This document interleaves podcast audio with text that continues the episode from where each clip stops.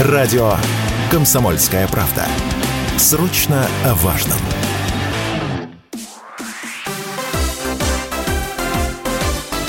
Новости спорта.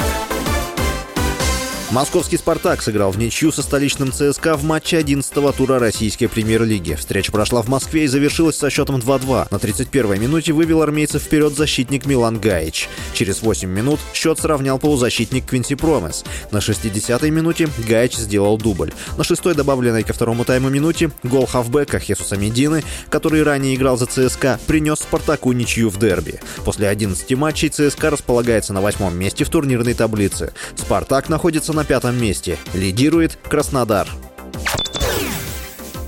В другом матче РПЛ футболисты московского «Динамо» сыграли в ничью с воронежским «Факелом». Встреча завершилась со счетом 0-0. Белоголубые не могут победить уже 4 матча. Это первая нулевая ничья «Динамо» в РПЛ с августа прошлого года. «Динамовцы» проиграли лишь один из последних 10 матчей. Однако половину из них завершили в ничью.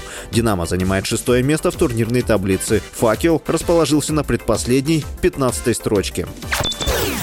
Саудовская Аравия почти наверняка примет чемпионат мира по футболу 2034 года. Об этом сообщает английская газета Daily Mail. Деньги снова заговорили, и это событие принесет FIFA новые миллиарды долларов, сказал источник газеты. Отмечается, что заявку Саудовской Аравии поддержит большинство стран Азии и Африки. В чемпионат Саудовской Аравии в последние месяцы переехали сразу несколько мировых звезд футбола. Помимо Криштиану Роналду, это Карим Бензима, Неймар и другие, а сборную страны возглавил Роберто Манчини. С вами был Василий Воронин. Больше спортивных новостей читайте на сайте sportkp.ru